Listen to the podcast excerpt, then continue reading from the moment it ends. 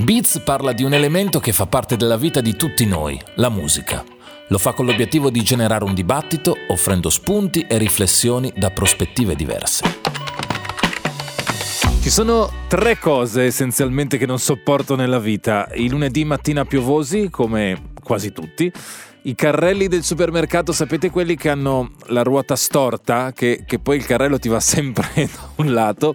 E poi anche le persone che dicono te l'avevo detto. Ecco, il te l'avevo detto proprio lo odio e quindi capirete che non mi fa molto piacere iniziare questa puntata di Beats con un sonoro ve l'avevo detto. Però ragazzi, mi tocca farlo.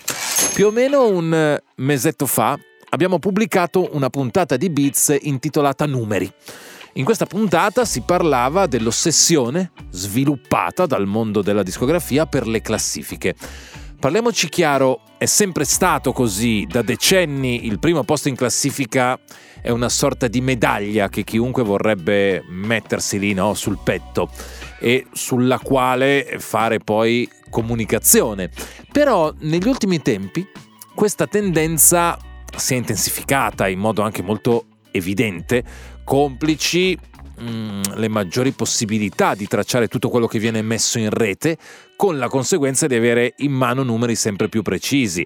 Dal momento in cui una canzone viene caricata sulle piattaforme di streaming, chiunque, tutti, possono vedere in tempo quasi reale, con un delay di 24-48 ore, al massimo quante persone hanno schiacciato play, quindi quante persone hanno ascoltato in quelle 24 ore quella determinata canzone. Se da un lato tutto questo è una grande possibilità di controllo e verifica, è un grande strumento per l'industria, dall'altro capite che può diventare una sorta di droga, no? O appunto un'ossessione. Di questo avevamo parlato. Cosa succede quando poi ci si trova davanti a, mh, mm, alle ossessioni? Succede che l'essere umano si comporta nell'unico modo che conosce, ovvero cerca una scorciatoia.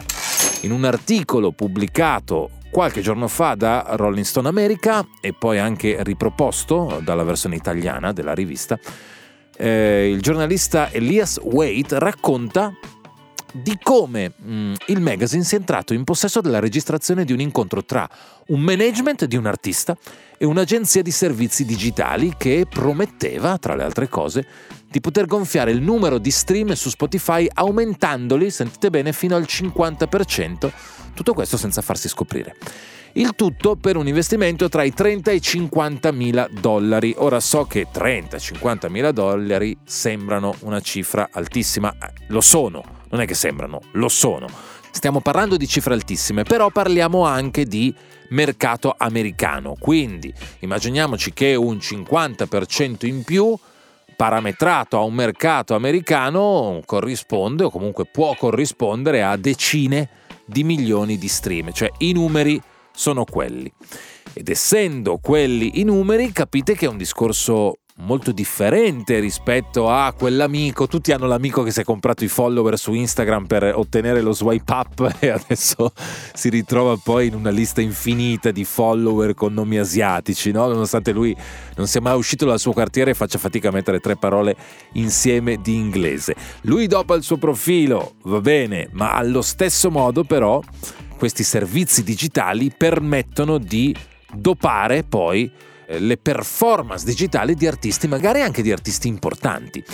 I risultati e gli effetti però sono differenti, perché nel caso della musica si parla di un'industria che quindi poi ha delle conseguenze economiche, perché ovviamente un certo numero di stream corrisponde a un determinato compenso che le piattaforme di streaming pagano agli artisti.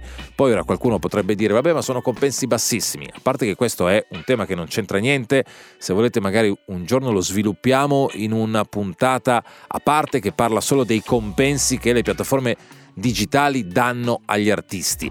Non è che uno può chiudere l'argomento dicendo, vabbè, compro delle, degli stream e tanto sono pagati pochissimo. No, perché l'incidenza poi e gli effetti economici che tutto questo ha sull'industria diventano effetti gravi, perché dal doping si passa alla truffa.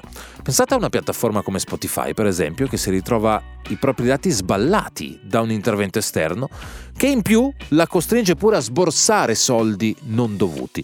Una sorta di doppia beffa che va a minare credibilità e cassa, motivo per il quale Spotify e le altre piattaforme di musica streaming stanno adottando strumenti sempre più sofisticati per evitare di cadere in questa trappola e, e, e stanare quindi chi si comporta in modo scorretto. Pena per chi viene stanato essere bannato da tutte le playlist. Sappiate che questa cosa è già successa. È successa in Italia ed è successa in tanti altri paesi del mondo. Se tutto questo vi fa pensare al classico era meglio una volta. Mm, no, ni, no, non è così. Eh, perché anche prima delle piattaforme c'era modo di truccare il sistema. I metodi erano diversi. Magari prima delle piattaforme chi voleva essere scorretto, perché lo dicevamo prima, eh, l'essere umano ha quell'inclinazione lì alla scorciatoia e allora prima chi voleva essere scorretto magari si comprava bancali di album per mandare quegli album in classifica oppure cercava di corrompere quei mezzi di comunicazione forti, quelli in grado di cambiare le sorti di un brano. Eh, non è cambiato molto, prima era un doping analogico ma sempre e pur sempre doping e oggi eh, il doping è digitale. Forse quello di oggi è più pericoloso perché in apparenza ci rimettono le piattaforme, no? Ci rimettono loro perché mm, diventano poco credibili, perché i dati sono sballati, perché le loro analisi allora non sono veritiere, perché sono costrette a rendicontare copie non vere. Però non è solo così, perché pensate per esempio che un elevato numero di stream può anche aiutare un artista a ottenere dei contratti o comunque dei vantaggi con i brand o con le case discografiche anche, magari quelle meno attente. Ricordiamoci sempre che c'è una bella controprova nella musica davanti a numeri magari che facciamo un po' fatica a capire.